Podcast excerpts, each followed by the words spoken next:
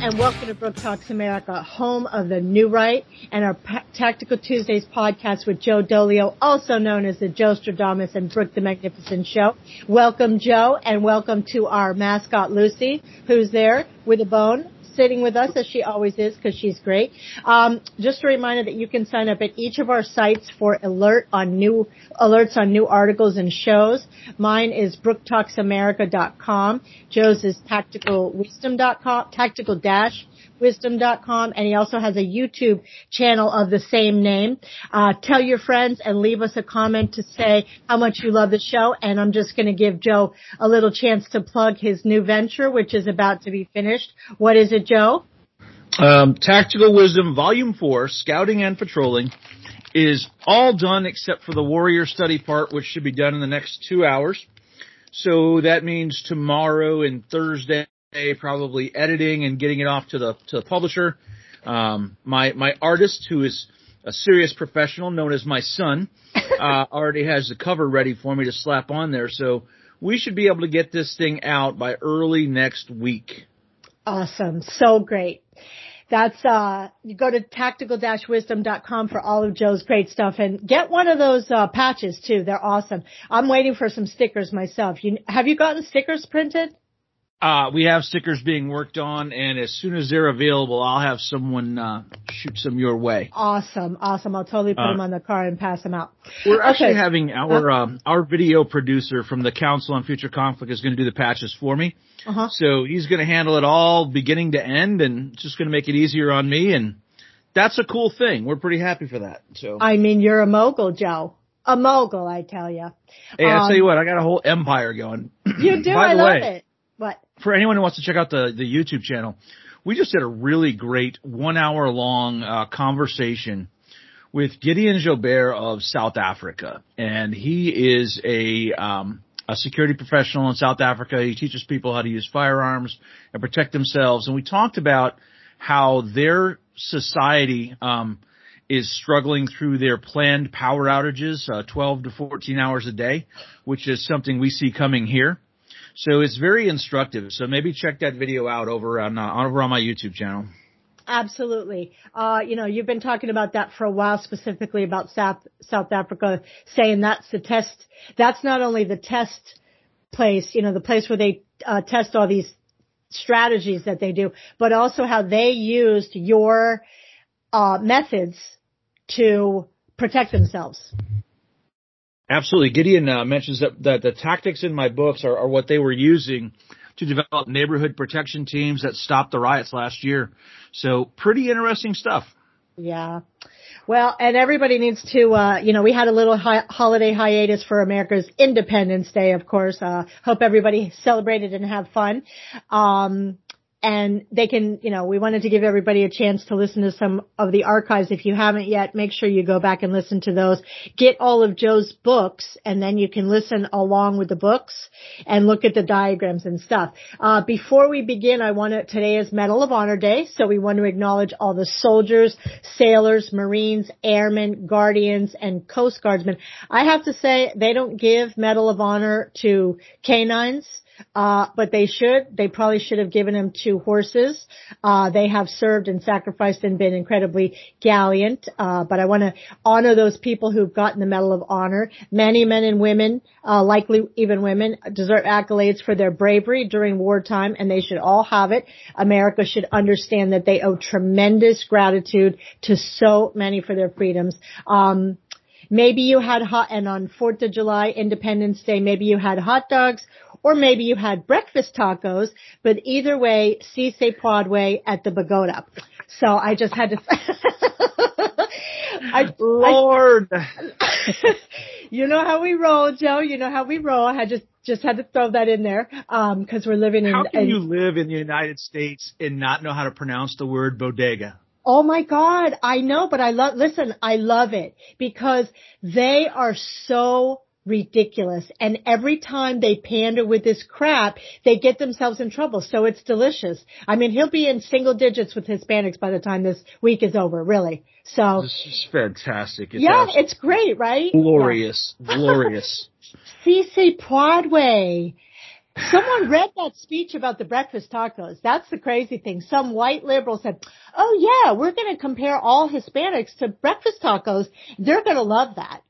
Oh, yeah. And in all honesty, most most Hispanic people are like, the hell is a breakfast taco? Yeah. Anyway. And what is Latinx? Like, they don't call, they hate that. And yet they insist because for gender studies, queers, Hispanic queers, yeah. trannies call themselves Latin Latinx. So it's crazy. Okay. So today we're discussing chapter seven in uh, book three of Joe's Tactical Wisdom Series, which is about organizing for defense. As we always say, Joe's books are based on what he calls the ultimate tactical handbook, which is the Bible. And each chapter has a Bible verse in it, uh, usually based on the topic, obviously what, what we're discussing in these podcasts for the chapter. So before we get into the chapter, as per usual, I'd like you to go ahead and read the Bible verse and give it significance. Oh, you know, this one is, is absolutely fantastic. Um, like a muddied spring or a polluted fountain is a righteous man who gives way before the wicked. Proverbs twenty-five twenty-six. So would you want to drink muddy water? No. Would you want to drink from a polluted spring? So someone who gives way before the wicked, in other words, letting the bad guys have their way or letting the The, the people who are dragging our children to, to drag queen shows have their way. God says you're like a polluted spring or a muddied well. Mm. So you need to do something uh, rather than sitting around. So anyway, that's, that's the significance of it. Well, I tell you, you know, there are people that are doing things and they're getting active in a way they never have before. So that is good. Whether or not it's enough, at least in dribs and drabs, here's and there's, people are actually getting busy. And the, uh, you know, like in Florida, they're talking, DeSantis is going heavy on the school. He's very involved in the school boards. So, you know, sometimes you have, like what, it's darkest before the dawn. So. Right, right. Yeah. Okay, so in previous podcasts, we've covered many of these methods, right, in broad general terms, some more extensively than others, but we're getting really deeper now into the actual operations during without rule of law situations, not hypotheticals, but actual situations. Uh, you know, as I mentioned before, I felt like this unexplained call, so to speak, to do a preparedness podcast. And Joe and I were friends on Twitter and before I got kicked off, of course. Um, and I bought his book, so I asked him to do this.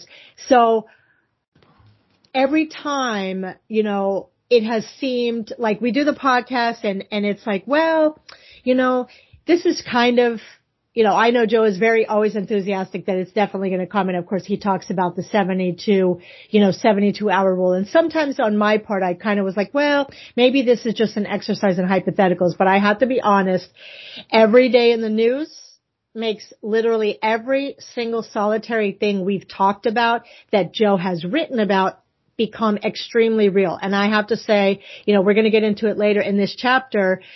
The, at the end of it, it's talking about food storage now and, and how you're going to, you know, people that are preparing what they're going to do with food storage. If the, if they have a situation where nobody else has food and what do you do with it? Bury it, stuff like that. It really freaked me out because if you watch what's going on, obviously, you know, Joe and I are the same mindset that this is obviously all planned. It's not even a question. If you, if you don't think any of this is planned, then you're retarded, but with the food production and fertilizer restrictions from Sri Lanka to the Dutch farmers has, you know, is like freaking me out because this is real. These are literally people that are starving. And one of the reasons, right, the great, this is the Great Reset. It's in motion and we all need to prepare for what that means because this is the E S G score that China has imposed in their, in that country that's, you know, going to kill half of half of their population that they want to put all around the world. Even by even if by some miracle we can stop or reverse any of this stuff, the interim is going to be very bad to say the least. So if you haven't been, you know, started to prepare, you need to do so now. You, you know, while we're on that topic, later on when we get to the the political side of things, remind me to tell you of the E S G actions that U P S is about to take. It's oh. going to kind of shock you. Um, but, you know, I wanted to point out, you mentioned the seventy-two hour theory. Over the weekend, I've had several people email me about events in various places across the world proving my seventy-two hour theory. For yep. example, in seventy-two hours, Sri Lanka went from a semi-functioning um, situation where there was a crisis to the the president has fled the country by air, the prime minister's house has been burned to the ground, and there is no government whatsoever. Mm. Um, so so there is that. Same thing. Uh, the Netherlands went from a uh, to a mostly peaceful country to complete and utter anarchy in the streets and resistance, to where the police are actually shooting at kids. Uh, oh and the God. Same thing has happened in, um, in Peru and Albania and throughout the world. We're at an accelerating rate, folks. You need to take this a lot more seriously, um, and yeah. seriously up your preparations, especially yeah. food. Yeah. Um, it's really crazy. Thank God for the Second Amendment. And, you know, listen, the tree, we need some gardening, and that's going to happen on a global scale. So in this country, at least, thank God we have that. Uh, so, Joe, what is a tactical operations center? What should you have in there? What should you not have in there? Who should be in there and who shouldn't? And how are the talk duties dis- distributed between the fit, you know, the more fit people, less fit? And then what is the Channel three Project? I know that's a so, lot. It's a lot, but but a, a TOC is a tactical operations center. That's what we call it in the military. Um, if you're on board a ship, they call it a, a C I C, the Combat Information Center. But it's basically your command post. It's somewhere where everything is organized. And you might not think you need one, but your group needs one. So you can keep track of who is where, who is doing what, and that you maintain a bigger picture awareness of what's going on around you. Basically, it can be two people to begin with, right? You're going to designate some part of your complex or a room in a building or, or whatever as that, that place, that, that operations center, that place where we're all going to report into, where we organize ourselves from. It's vitally important. So when picking out a spot for this, it has to be defensible. It can't be like the first house outside your perimeter. It's got to be somewhere towards the center and something that you can defend if you had enough people to do it, right? It's got to be, it can't just be an open space. It needs to be a building you can actually literally defend. Um, that's why you got to have a security person assigned to it. When we talked about security posts earlier, that was one of them, right? One person at the command center. So it's got to be there. The best place is to be located somewhere central, like in the middle, so that you can get a runner to or from it in relatively short order from the rest of your complex. If it's a whole complex or a building or whatever, you want to be able to send runners if radio communications aren't working. So got to be somewhere centrally located. Um, the first group of people that need to be there is your radio section. So you need to have someone there listening to radios um, that, that have longer range, like H F radios or ham radios, things like that, um, and, and writing down everything they hear. But a big thing to have there is like a police scanner. And I know that in a without rule of, of law society, we're talking about there being no police and fire. But most scanners now will also pick up any radio traffic around you. And so having one on and listening, you'll hear others who might be trying to check out your defenses or considering how they might come and steal food from you, talking to each other on the radio. So listening, uh, having a scanner up and listening to that will help you. Something else for your communications team to be listening for is what's called the Channel three Project. And that's put out by the American Readout Radio Operators Network. They're at amron dot com, uh, A M R R O N dot com. And what it basically says is that for, for preparedness-minded people, you can monitor Family Radio Service Channel three, C B Channel three, Multi-Use Radio Service or MERS Channel three, Uh, or a specific ham frequency every hour at the top of the hour. That way everyone knows I can go to any Channel three and call out for help. And if there are other like-minded people around, they'll be listening. And it's a great way if you're moving through a new area, get on the radio, ask what the local conditions are and whatever, um, someone to call out for help on that. So someone needs to be listening to that at the top of every hour, and it can be someone right there in your command post. It's actually a pretty good thing um, for a disaster. It's been used a lot of times. Um, not a bad thing. Even C B's Channel three, whatever you've got, whatever kind of radio you have, turn it to Channel three at the top of the hour. But you want to be careful in that situation where if you hear other people, you're not going to give your coordinates away. Be very careful. Right. So if somebody's down there calling for help and say, hey, listen, you know, we're, we're, you know, we were attacked or we're, we're lost and we need help. Don't give them the location of your front gate. Give them a location a little bit away and send people out to meet them. So you make sure they're really what they claim to be. Right. Um, we want to give away our location as the last resort. We want to go out, try to find them and offer them help. If you go to that location and there's no one there, then hey, break off all contact with them. They're not who they claim they are. It's entirely possible, since this information is out there in the public domain, that bad folks will get a hold mm-hmm. of it. They might even listen to this podcast and might try to use it. So just make sure you're being smart about it. Someone calls for help, we certainly want to try to help them, but arrange to meet them somewhere other than right at your front gate. That's a great point. I'm glad you brought that up.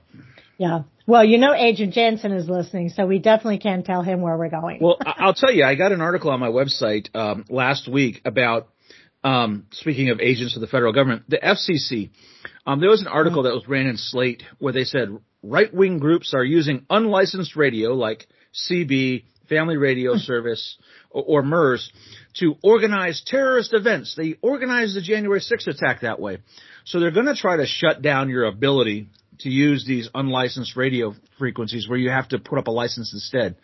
So I'm saying you got to make your own decision on where you are on radios. Read the article. It'll explain it all to you. Yeah. Uh, well, can we just remind everybody, though, that you had your own experience, and apparently they're not going to apply this to their own side, because when you were in Detroit, you know, for anybody who hasn't heard before, tell the story of how you were on the radio and you heard Antifa. Oh, that was actually in Lansing, but yeah, it was in the Michigan okay. area. But, but yeah, I mean, Antifa's been using these channels forever. So one day I'm listening to them talking to each other in my ear. Uh, and I hear them describing me, and they're saying, hey, follow that guy to his car. So I quickly ducked out, and I lost him in a couple parking ramps and changed the, changed my clothes. But for all their talk about the right wing using these radio channels, the left wing has been using them for longer, and they're out there on those channels. That's why I say get a scanner that will receive them. So you're always out there listening to find out where they are. So I took a reporter to an event once, and uh, he was like, well, how do we know what they're doing? So I pulled out a scanner, and I showed him how easy it is to find Antifa and Black Lives Matter operating unlicensed on radio channels, um, and uh, and listen in on what they're talking about. So it was actually pretty uh, pretty eye opening for a reporter. Pretty cool. Yeah, but enough. We're so, not we're not allowed to do it. Okay, go ahead. Right on. So there's also um, one group that should never be located near your command post, and that's your medical team, um, because if a fight happens and someone attacks your compound or you're having to defend it, you don't want the people making the decisions about how to defend it seeing the wounded. Because mm. if you see, you know, three or four people come through that are shot up pretty bad, you don't want that to temper their decisions, right? You want them to make the decisions for the best of the bigger whole, not based on the emotion of seeing injured people coming there. Plus, there'll be a lot of people coming and going from a medical section, and it will distract people. So that should never be in the same place as your command center. Designate somewhere else as your medical facility. Um, also, somewhere in there, you need to have some sort of a, of a map on a wall, like a large-scale map, that shows your general area where you can track incidents that have happened, people you've seen, um, campsites you've come across, so that you have a big-picture idea of what's going on outside your bug-out location or your home or whatever. Um, that's got all the information you've been gathering through sending out patrols or talking to people or listening to the radio, right? So you need some sort of a larger map that, that helps you plan what you're doing. Another important thing needs to be there is an accountability list. So throughout the day, as people come and go, like one group might go and get water. They need to check in and out with that command post so you know, hey, so-and-so left three hours ago, but they didn't come back. We need to send someone to go see where they are. Just a basic thing like that so you know where everyone is at all times. Um, another point. thing to have there, yeah, it is, it is. Another thing to have there is your intelligence report binder. So whenever your people gather information, like whether somebody at the gate talks to someone or somebody runs into town to make a purchase and has a conversation and they get some info. Excuse me one second. Oh, a little cough there. Um, they write all that information down and you keep it in a binder so that later on as you go back and review it, you might find out that they talked to a guy three weeks ago who mentioned something that you then later saw. It's just important to write all this stuff down so you can review it later, and it might show you bigger picture threats that the individual pieces of information wouldn't show you. Right. And just on that point, you know, you always emphasize paper, physical paper, or, or the removal. What's the paper? The other one that has a the one you talk about. Right in like the rain. That. Yeah. So between the two of them, also remember, if we assume, hopefully, that someday the rule of law will be reestablished, that will dict, that will document whatever happened. If you had to do something that's, you know, that's going to necessitate legal representation, you have the documentation as to why and what happened. Right on. And, and I'll tell you, um, a few weeks ago when N C Scout and I were doing that training class here in Michigan, uh, we found out that Right in the Rain paper was a was an absolute necessity because we had torrential downpours for, yeah. for three of the seven days. So, uh, pretty cool. Good to have yeah. those. Good to have that paper. Yeah. Uh, and stuff. People should go back and listen to our podcast because we did a podcast, all three of us. It was very fun. It was a good time. There, there might have been scotch involved, but I'm not responsible. So. Oh my God, that's so funny. Okay, so what? It, go ahead. No, that, that, that's it. That pretty much covers it. Um, I would keep an extra supply of lighting and batteries, uh, near the, the command center or a generator maybe so you can keep your radios working and all that kind of stuff no matter what happens.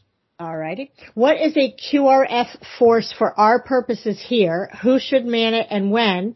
And what should every member have on them in the Q R F? All right. So your Q R F is your quick reaction force. That's the team that if If one of your security posts is having a problem, they'll go and help them. Or let's say you sent two people out to get water and they encounter someone and they want some help, your quick reaction force will go.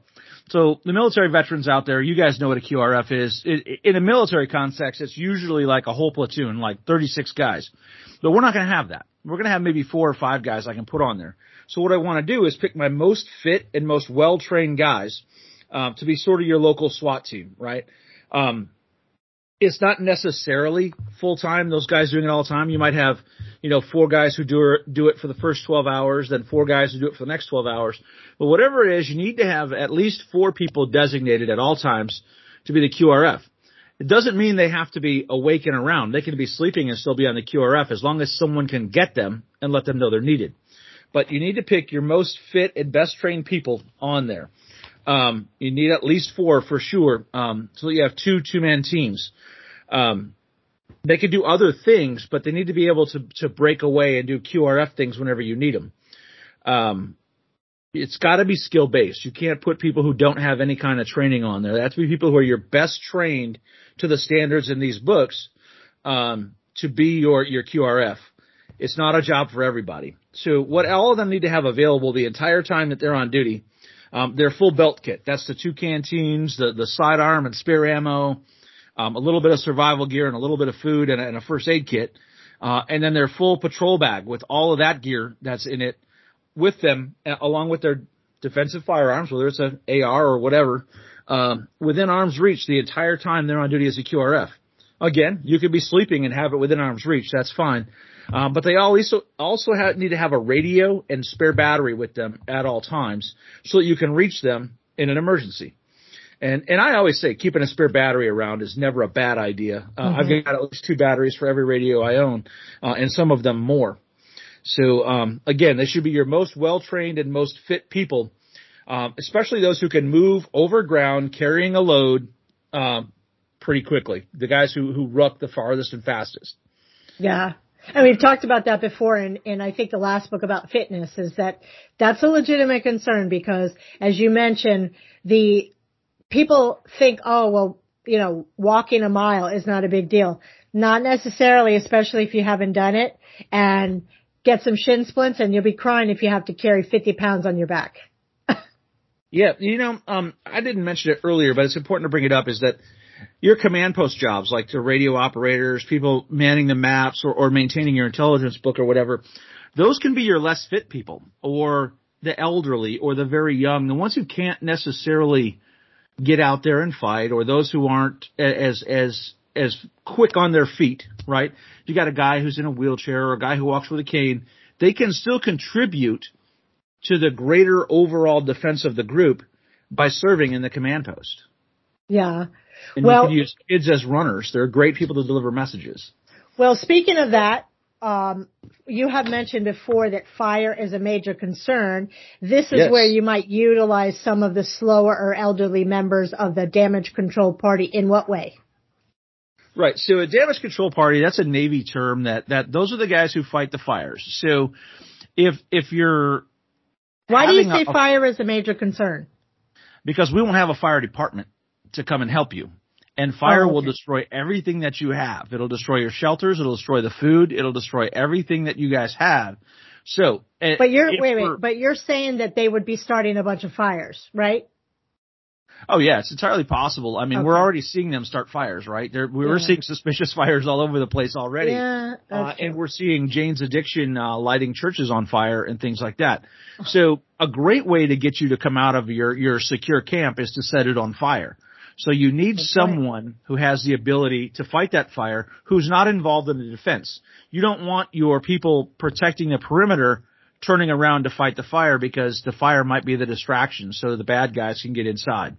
So you might want to put some of your less fit or younger people involved in fighting fires, carrying buckets of water or fire extinguishers around uh, and putting out fires. Uh, I've said this several times that we're talking about a full without rule of law situation here, right? Not a, not a temporary situation, not a, uh, not a, a, a, you know, three hour power outage. I'm talking weeks or months where there's not going to be power or help. Gather up fire extinguishers from vacant buildings or, or looted businesses and bring them back so you can have them to help you fight fires, because fire is going to be one of your biggest risks with no one available to come and fight it.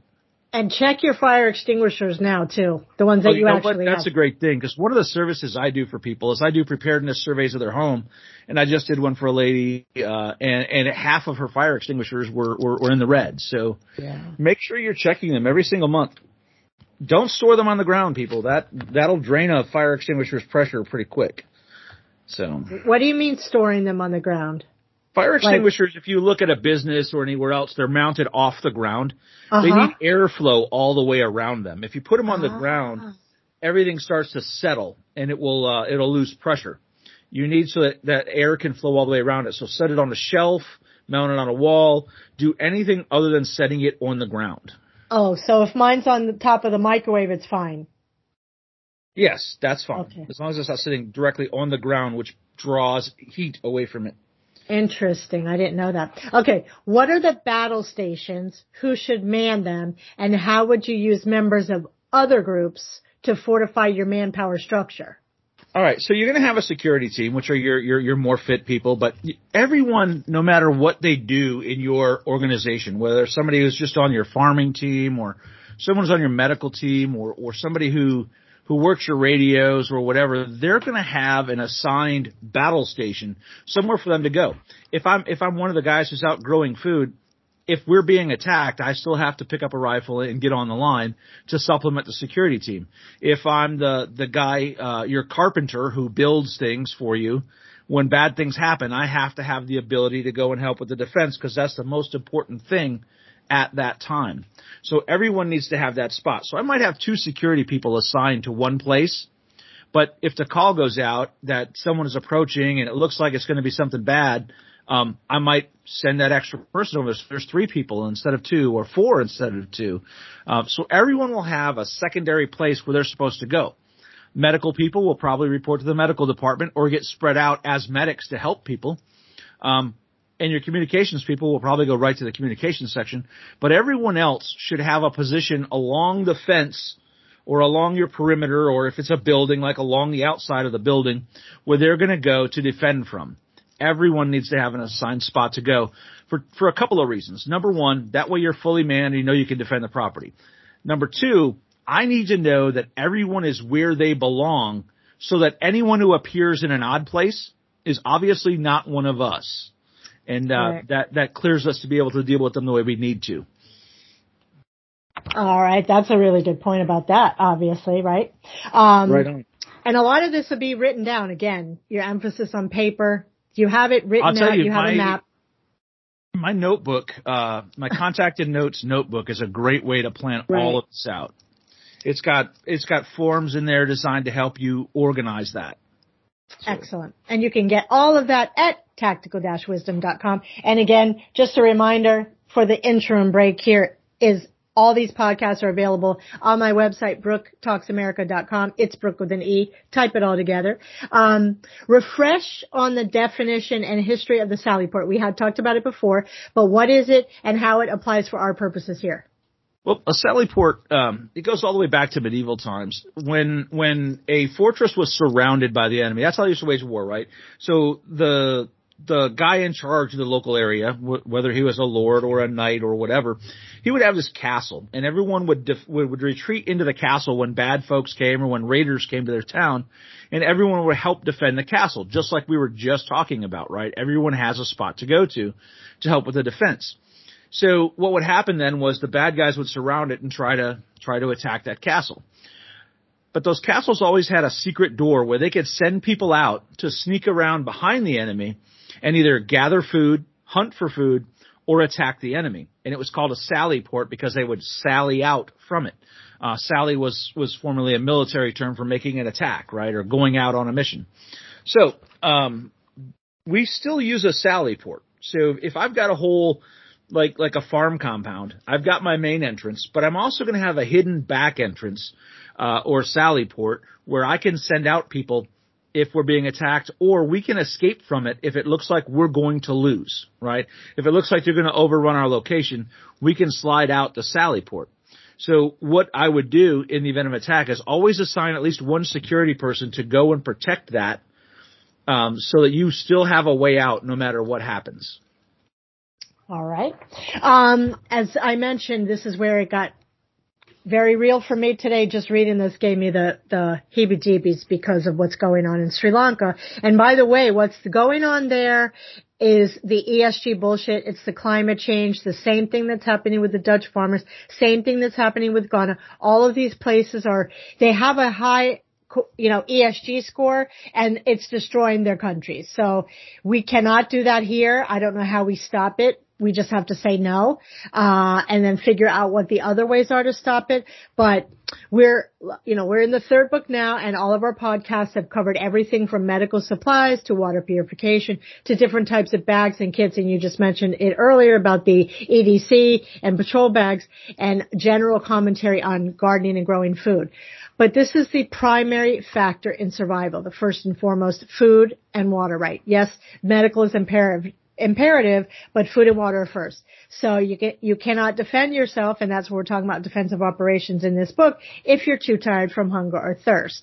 So describe not only what people should do to store their food supplies and like how and where, including burying caches, but also the rationale of having a sacrificial food stash, something most people would not be thinking about.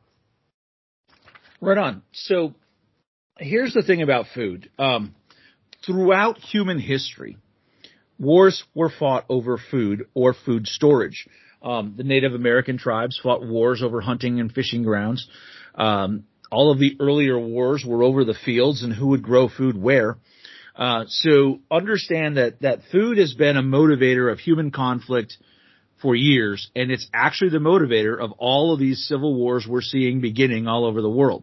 Um, for those of you watching the news, I'll remind you that I have predicted long ago that World War Three would not be a major power confrontation, but it would be a collection of worldwide civil wars. And mm. that's kind of where we are today, right? Yeah. We're seeing them start all over. And every one of them has at their root hunger or the potential for hunger by restricting the ability to grow food.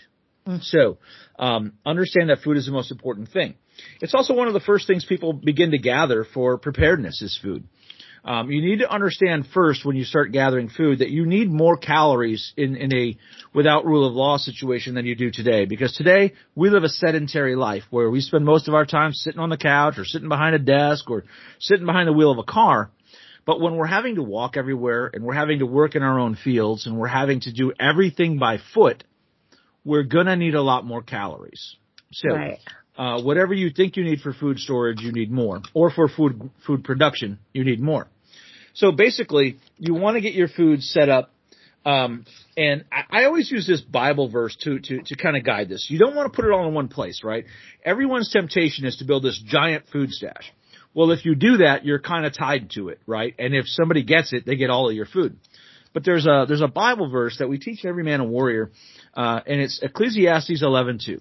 It says, "Give portions to seven, yes to eight, for you do not know what disaster may come upon the land."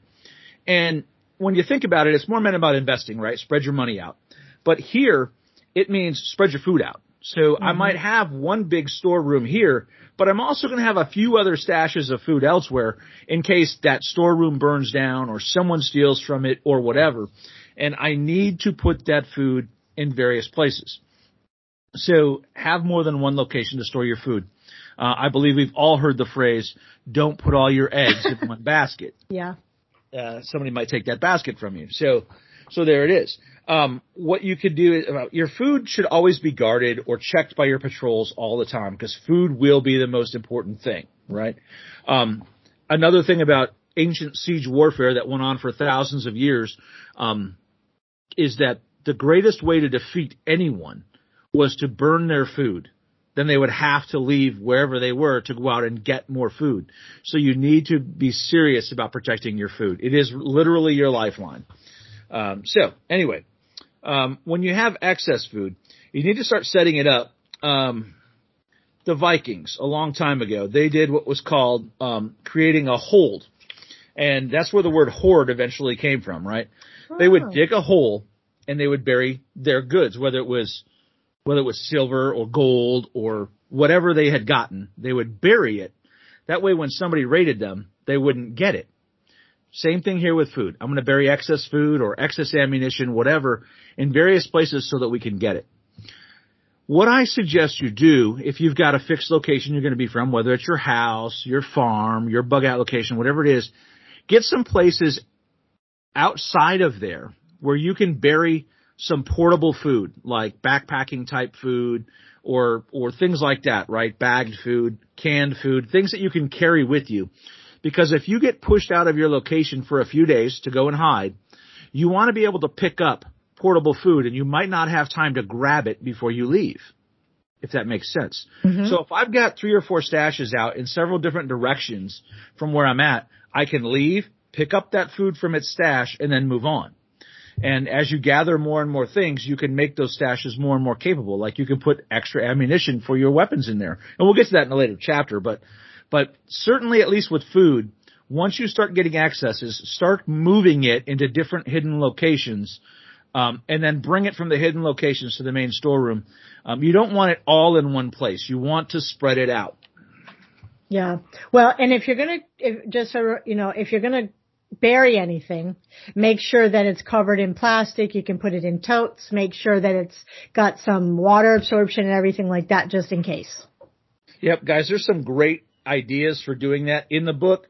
We don't want to give everything away for free. That's uh, right. so so you can get the books faster from Amazon, but you can also get them from my website at tactical dash wisdom dot com. Um, so a sacrificial food stash is one one open area where you've got food that everyone can see. So it could be like in a storage room by your command post or in one of the houses um, or in one of the buildings. Leave a stash that's a pretty, excuse me, pretty good chunk of food. Not enough to damage your food supplies, but enough to make someone who's attacking you think, ooh, we found the good stuff, right? Where they come in and they find a little something and then they decide, okay, we found something. We can move on now. That will get them to leave your place much faster. If you let them think they found some secret stash. You know what I mean? Yeah. Just just like, like a room with a locked door, they can kick in the door and they find, say, I don't know, twenty-five cans of food. And they think, hey, we got a bunch of food. And then they move on. Right. Uh, I put my, my, my food that's going to expire the soonest or the food that nobody likes or something like that there. Um, but, but it's something you can do to trick someone into thinking they got all your good stuff. And but maybe something got, good in there, too, so that it wouldn't be like, oh, we're giving them the old cat food. Well, they might think that's all you have. Yeah, that's true. Yeah, twenty cans of tuna cat fish. Lady. You got you got old cat food, right? I love cats, but I'm not eating that food. But I'm saying like twenty cans of tuna fish ain't going to do it, I don't think. Hey, it's not gonna one, put of them the best, the huh? one of the best film series about life in a without rule of law world, the Mad Max series, uh-huh. uh, Max regularly is on in those movies eating cans of dog food. I'm just oh, saying. Oh, I know. It's disgusting. It's disgusting. It sure um, is. It is. Did you – okay, so recap the training standards. All right. So you should be able to, after you've, you've trained on this, explain what a tactical operations center or command center, whatever you call it, is and, and what groups should be based there. Explain what an accountability list is and what it's used for, and that's where we talked about knowing where everyone is at all times. Um, explain what a quick reaction force is. Describe what a battle station is. Define a sally port and explain its use.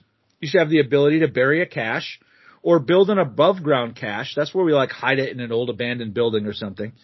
Um, and list areas in a common urban dwelling that can be used for a cache. That's all in the book. Yeah, and if that sounds like war, it's because it is, and that's what they're planning. So get ready. Uh, was there anything else you would have included in this chapter, Joe? Man, there's so much more I would have included in here. Um, I would have included more of a of an organizational structure, and I know I did that in the first book, but it's good to repeat it and remind it. Mm-hmm. So that's probably well. What they I need to get the book then, right? Right, get yeah. them all. You need the whole set. And listen to our podcast, which they can find on Brooke Talks America dot com, and they can go to get the books on Tactical Wisdom dot com. And Don't Feed the Beast, right?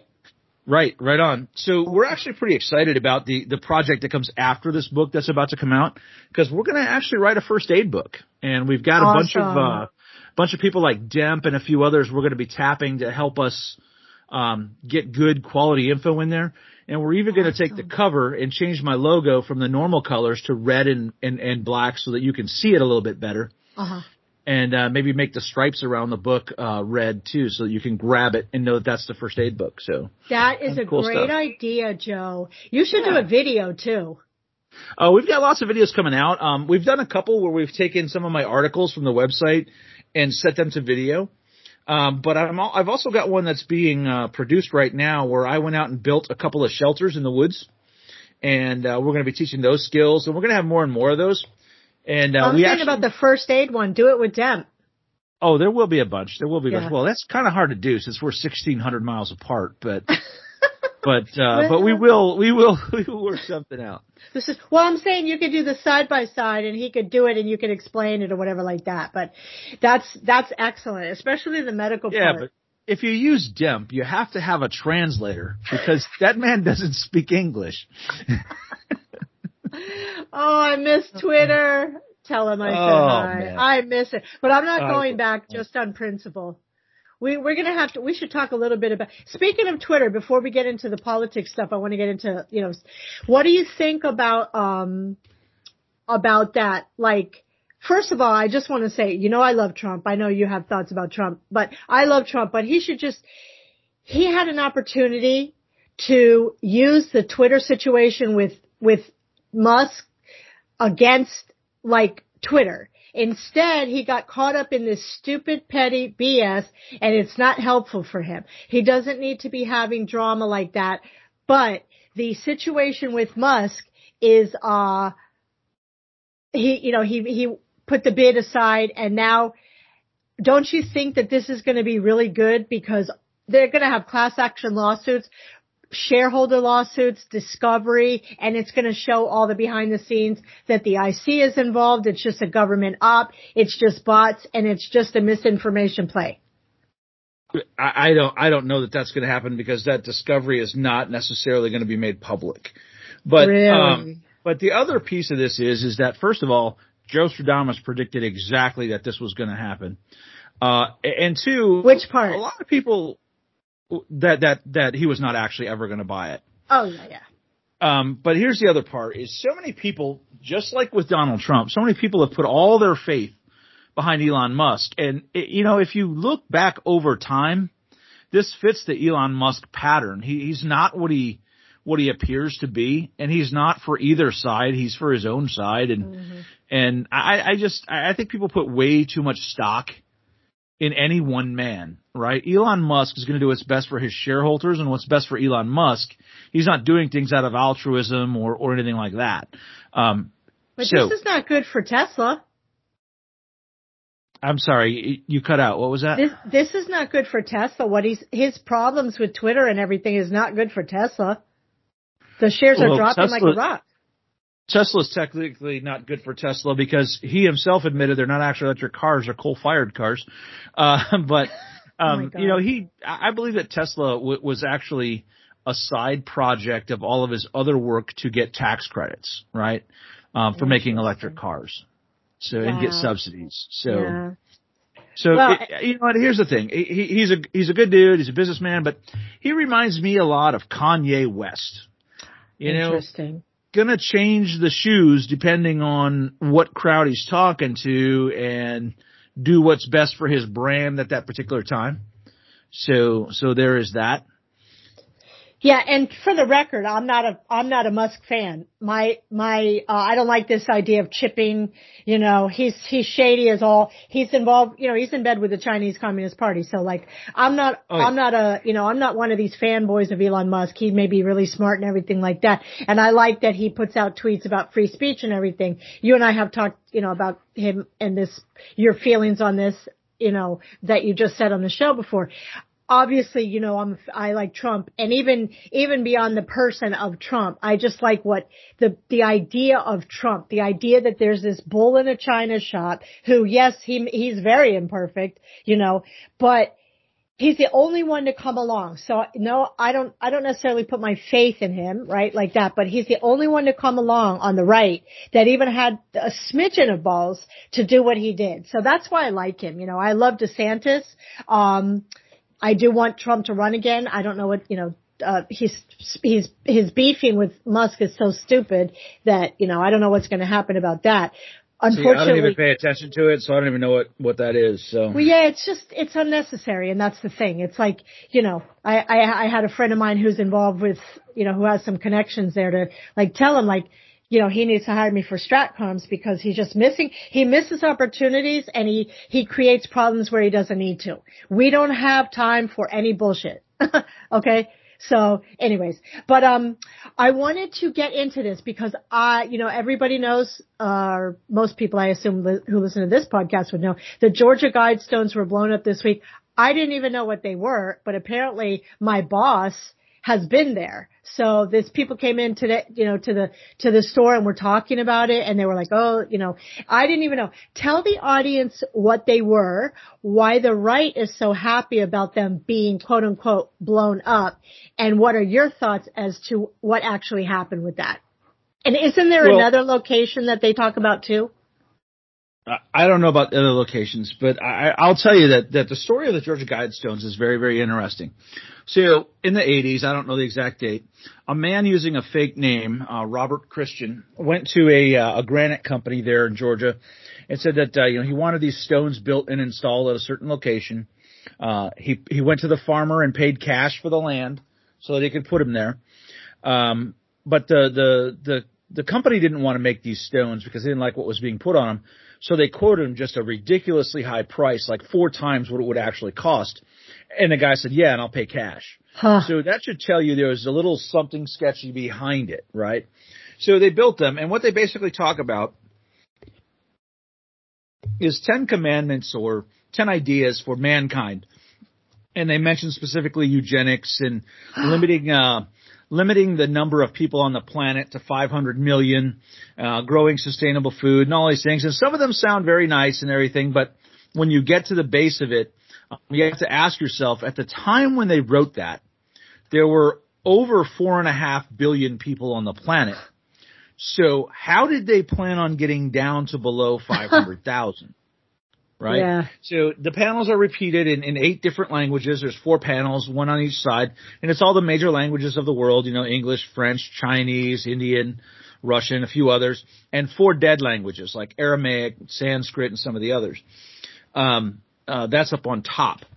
So essentially someone came in in the middle of the night, planted some sort of an I E D on the bottom, uh, and blew it up. Oh, let me, let me, let me finish the other story. So after they were built, The, uh, the conglomerate that built it, which everyone's tried to trace it, it comes back to nothing but shell company after shell company, donated the land to the county with the agreement that the stones must stay up. So that's where they are. Hmm. Man, having a bad cough tonight. Sorry. Um, so anyway, someone come, came in there and planted what appears to me and to several other people who, uh, who might know these kind of things, Um, it appears to me they used a shaped charge along the bottom to blow one of the panels out, and it knocked down uh, two of the panels.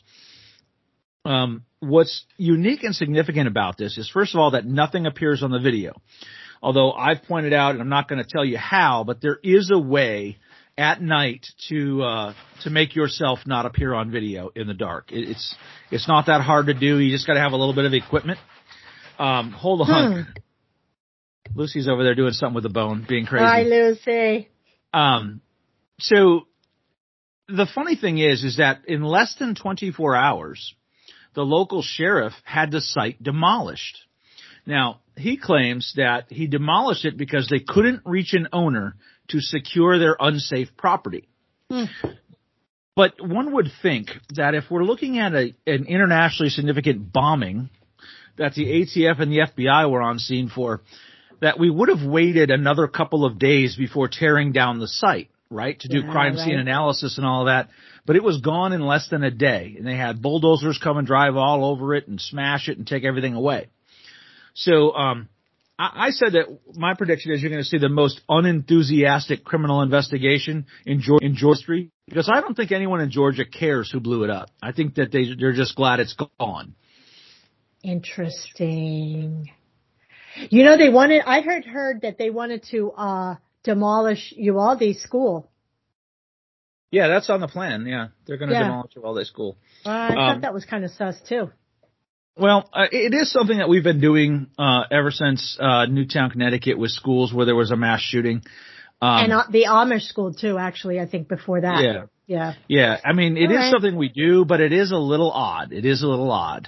Well, certainly with Georgia, like right the next day, it's like Biden oh, yeah. was talking about that literally like within a day. And I've just look, when the immediate rush is to talk about it, you know that it's suspicious regardless, you know, yeah. because and, and especially like in the Uvalde case with all the other things that happened, that would be like, did they ever demolish that Vegas hotel? No, no, no, no. Yeah. Isn't that interesting? We never well, even heard. Anything about yeah. that. Well, it's private property, but still. Yeah, that's true. Okay. Um, but Go still, ahead. It makes a lot of money, too. yeah, well, and that's why they put it, that's why they put it to rest, and nothing ever happened from it. Totally right. sus. Yeah.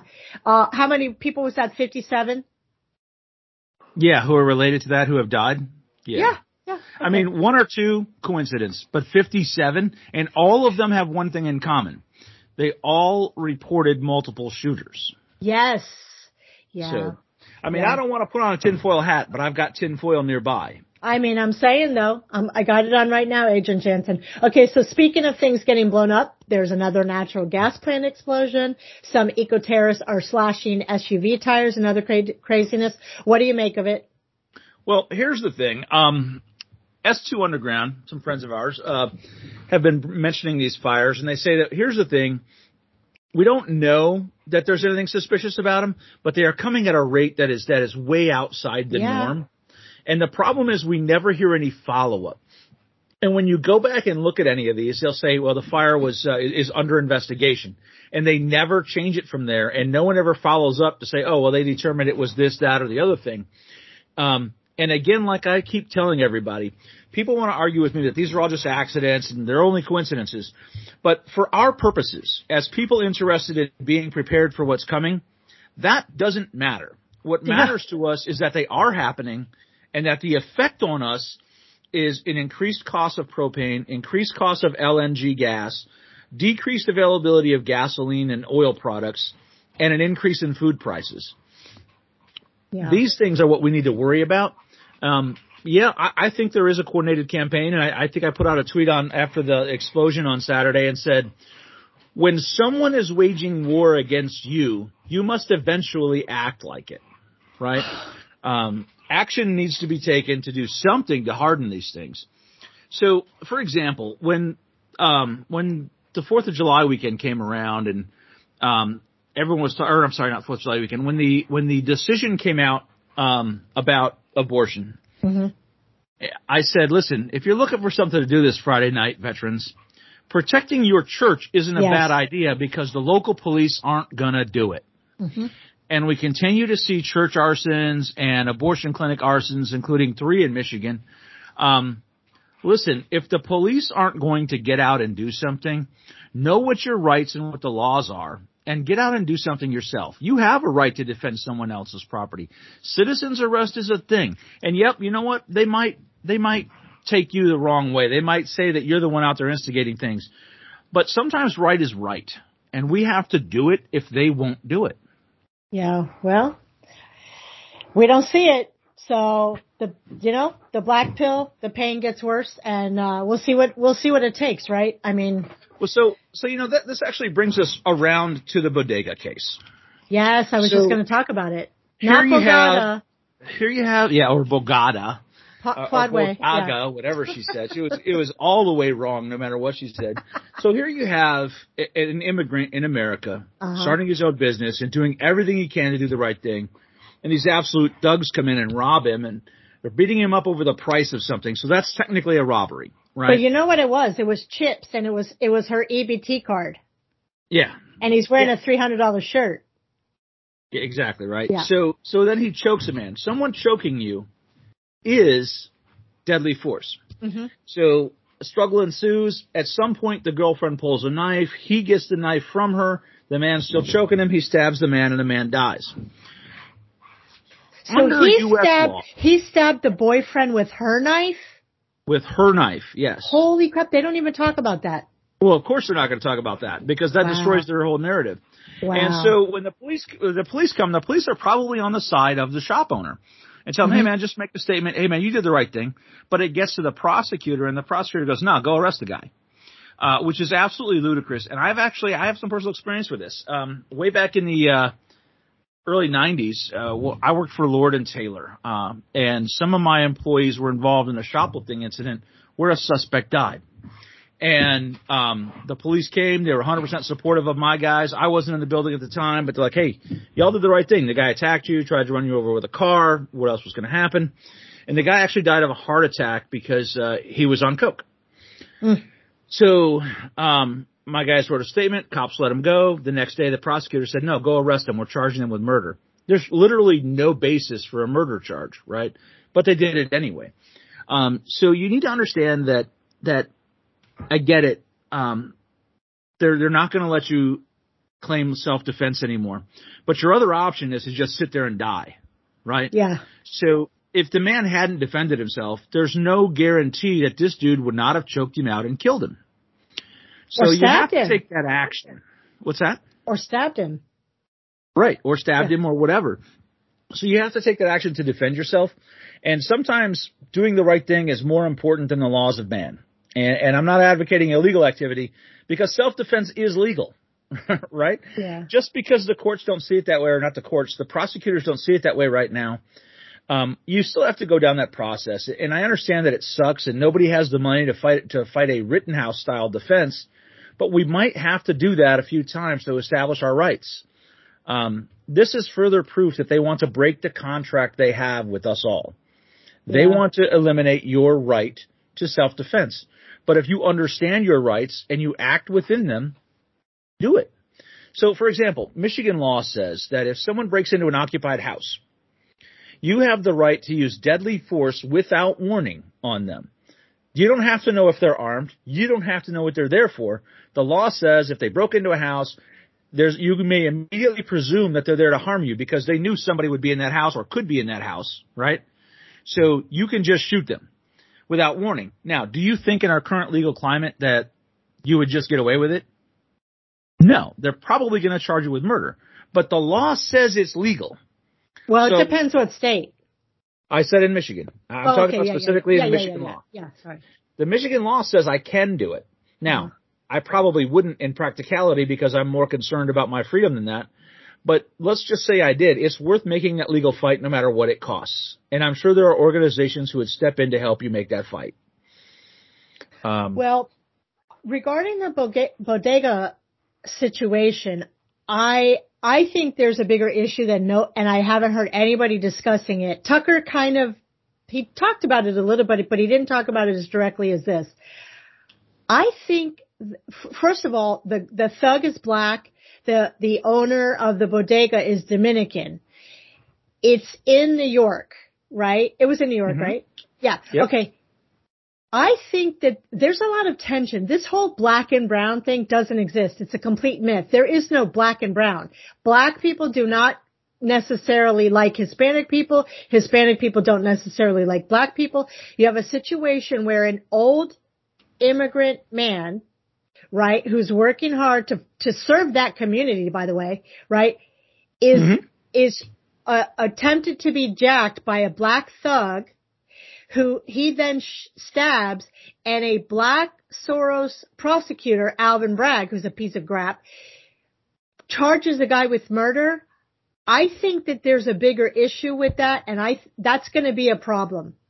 Well, what it's doing is it's leading to a general state of lawlessness, which is what I keep telling everybody, and I keep putting out tweets about it that says you're already in a societal collapse. You need to start acting like it. Yeah. So what it's doing is it's leading to this state of general lawlessness. If you think about the prosecutor's actions, what he's saying is that violently assaulting a shop owner is okay, but the shop owner resisting that is not. It's the same thing that we're saying in California with stealing from a store is fine, but the store attempting to stop you from stealing is not. Right. So that's increasing this. That's where we end up with a situation like we had, what was that, two years ago, where the two girls carjacked the Uber driver and killed him. Oh, yes. Oh, and they didn't care about that.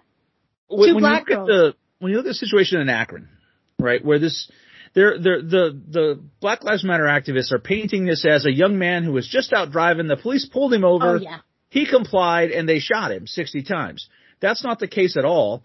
He's wearing a mask. He was involved in some sort of criminal activity. He fled from the police, and he attempted to shoot them several times. And the only reason he didn't shoot them at the window of his car is because the gun jammed, mm-hmm.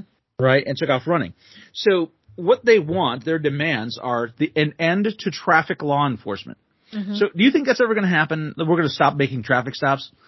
No. I don't I don't think we'll make the policy decision to do it, but I think cops will stop doing it. Oh, I, actually, T- Tucker talked about this, and it, and it showed that th- because of that so-called racial profiling, more black people have actually died because of car accidents. Yes. So here in yeah. Detroit, what okay. what happens is, the city of Detroit hasn't made traffic stops in a long time. They do them if there's a particular intersection that's a problem, but in general, they don't do traffic law enforcement. So what happens is people run red lights and run stop signs at high speed because no one stops them, and it leads to increased traffic accidents. And yeah. no one ever has insurance because nobody ever gets checked for their insurance. So um, it, it's absolutely crazy, uh, and it does lead to more deaths. So there's that. And then there's these these policies that are coming out from various police departments that say, okay, so we're no longer going to chase anyone, like Chicago. Mm-hmm. That's not actually going to make anything safer, because what that means now is that everyone is going to run from the police because the police can't chase them. Right. And that doesn't lower the risk to the community. It increases it, because just because the police aren't chasing a bad guy, that doesn't mean he's not going to drive fast and drive ridiculous to get away. He is. Right. Yeah. So these things are just making communities less safe. Well, the like, but uh, there's, I think it's port. It's either Portland or Seattle. The cops are not even going to go on rape calls. Yeah, we're seeing that in a lot of cities where they're saying, "Hey, look," um, we're seeing it in Michigan here in a couple of counties where they're saying, "Look, um, we don't have any gas. We've blown our yeah. gas budget, yeah. so we're not coming out on calls." Yeah. So w- what is that going to do for me as the citizen? So, as the average citizen, I'm going to think, okay, so the police aren't going to come, so I have to protect my own property. Boy, it's going to lead to a lot of shootings and a lot of fights and a lot of bad things, because the police were that moderating influence, whether we want to believe it or not, mm-hmm. right? If I knew I could call the police, they'd deal with it, then that's fine. But when I know the police aren't going to come, they're telling me ahead of time, hey, look, I can't come, well, then I'm probably going to handle it, and I'm probably not going to handle it the right way. Mm. Yeah, well, I still think about this bodega thing. I really think that there is an issue, and that's going to be I, – I, I think we – that's my prediction. I think we should watch about that and see that that's going well, well, to listen, exacerbate. I've been saying this for, for over a year, uh, and, and people, you know, they, they, they say that I'm, I'm, I'm being a little hyperbolic here, but I'm not. America, they keep claiming we have a white supremacy problem. We have a black supremacy problem. We have groups out there like yeah. um, like the black Hebrew Israelites who are literally conducting terrorist attacks all of the time that are actually killing people. Mm-hmm. Yeah, there's a few white supremacists who hold up some signs, but the black Hebrew Israelites are killing people. The new Black yeah. Panther Party is threatening people every day. N F A C was out in the streets two days ago. Um, these groups are actually harming people. And there's a video that came out this morning. I don't know where it was from, but it shows a woman coming down the stairwell in a uh, in a low uh, in a government housing project, and this man's walking up the steps, and he just walks up. They don't appear to know each other at all. He punches her in the face and kicks her a few times, and then he keeps on walking. And then she's laying on the ground, and two more young men come up, and they just look at her, and they open the door and use the door to push her aside as she's laying there bleeding and and, and practically unconscious. Mm. We are facing a complete and total collapse because we are not enforcing the law. And when you look at this, um, now out here in the suburbs, yeah, the police are still operating. But in the cities, the police are disengaging because they don't want to be the next guy to get sued. Right. And that's leading to more loss of life, more violence, and more robberies. All right. Well, I'm, I'm over the point of caring about it, too. I have to say I'm I'm really if, if that's what you want, you know. But, you know, I'm not. I'm not, because there are a lot of good people who live in those neighborhoods who can't move. They don't have the wherewithal and the ability. They need to stand up and do something about it. Well, they need to true. be men and stand up. I'm sorry. It's yeah, look. That's true, but but we can't just write them off. You know? No, look, in it, I I say that flippantly. I don't actually not care because no, obviously there's so I, many I, kids that are getting smoked. It's so f- annoying though. At a certain point, I'm sorry, you have to be men. The men in those communities need to stand up and be men. And let me tell you, guess what happens? It works. In Chicago. Well, yeah, like at the school where the dads came to school to stop yes, all the fights. Yes. And it worked in, like a charm. In Chicago, it was, um, it was these, These Antifa came into the, the community and the brothers rolled them out. In Oakland, the Crips rolled them out. You can do it. Okay. You have to be men. The men have to stand up and take back their communities. And in that, you know, in the black community in particular, where they have just emphasized single motherhood, these, you saw the, you saw the video of those little toddlers, and that was little black toddlers, future inmates. Oh. Yeah. It was disgusting. Let, let, me, let me tell you, when in ten years, when her son is laying in a casket because a yeah. cop shot him, she's going to say, my God, how could this have happened? Yeah. But you yeah, raised that child that way. Yeah. And guess what? I don't care. I mean, like, at, at what point do we stop caring? Like, if that's what you're going to, if that's what you're about, okay, like, what can I do? I got to, you know, there are people that are I not like said, that. I even said about that video, because one of the cops, one's a Minneapolis detective and the other one's a uh, an A T F agent. I yeah. said, listen, I, I hate the A T F just as much as the next guy, but this is ridiculous. Yeah. Um, and they man. were both black. It's so sad. They're creating a generational cycle of violence. You know, you can't claim the police are targeting you when your children are out here literally trying to beat on police at four or five years old. They learn that behavior somewhere and that language. Well, look, the, like I said, the men have to take it back. Okay, so last thing, um, you see what's happening in the media now. I called this a few days ago. The media is taking dementia out, right, because he's killing the Democrats. All this China stuff is coming out. All the creepy stuff that they hid from about Hunter Biden is now coming out. I'm going to make a Brooke Stradamus prediction, right? I use your name, I know, about right. Hunter Biden. He will be indicted by the end of August. What do you think? Never going to happen. Never really? in a million years going to happen. So I, I said this yesterday. I said, one, y'all need to stop sharing around these videos for two reasons. Number one, no one's ever going to do anything about it, right? So if they go to indict him in August, they have to admit then that they should have indicted him all along because they've had this all along. So they're never going to do it. They're not going to admit that big of a mistake. How do they take de- dementia out? They're going to let him talk a few times. That's enough to take him out. Um, but here's wow. the other point that I want to tell people about. Stop sharing that stuff. You don't know the women in those videos, and you could very well be sharing child porn. I, I, I'm telling you there's some child porn involved here. And if you keep sharing that, they will take action on you. Yeah, I don't share. I, I, I went on that site when it first came out and I saw some stuff. First of all, I was so grossed out. I was like, I, I was spiritually like assaulted by watching that. And I thought to my, the same exact thing. Uh, I was like, okay, I'm not going to look at any more of this, even though I was curious to see what depravity it was, not with kids or something, but like I knew, I said, okay, that they're going to be tracking that stuff and you have, you have no idea. So you're absolutely right about that. I don't share it because it doesn't come up on Getter anyways, but Yep. Uh, that's a very good point, Joe, because, yeah. So, okay, interesting. You don't think that any – I mean, I kind of think that this whole, like, Hunter being at the Medal of Honor ceremony was such a – first of all, it was disgusting. Second of all, it was such a big F you, like, oh, really? You think you're going to do something? And look where I am.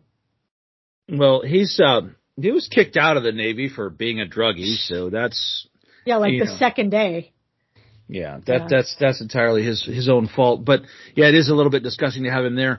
I think they're just going to get rid of him um, based on general declining health. They'll claim his health. And I don't think it will be until after uh December. They want to really? get the midterms out of the way first. They don't want a big shakeup right now. It'll make them look weak. Interesting. So. Yeah, but he's making them look bad anyways. They'll just they'll just do the same thing they did during the during the election. They'll just hide him for a few months. Well, they also have a, a – if you watch Tucker, you saw that Molly Hemingway has an article talking about whatever their plan is to steal the election. I mean, it's not like they're not going to do it again. So people have to I've stand up. I've been telling people that all along. You stop putting your faith in elections because – I know. If I, I know. learned how to steal them, why would I ever stop? And people exactly. go, well, now we know. Right. You knew then and you did literally – I mean, I, I'm not trying to be – I'm not trying to advocate for, for any sort of direct action here for the federal agents listening. Yeah. But – you knew the last time, and you literally did nothing, and you allowed them to get away with it. So what makes you think they're going to suddenly be afraid of you today? They're yeah. not afraid of you. They'll well, send the F B I for you.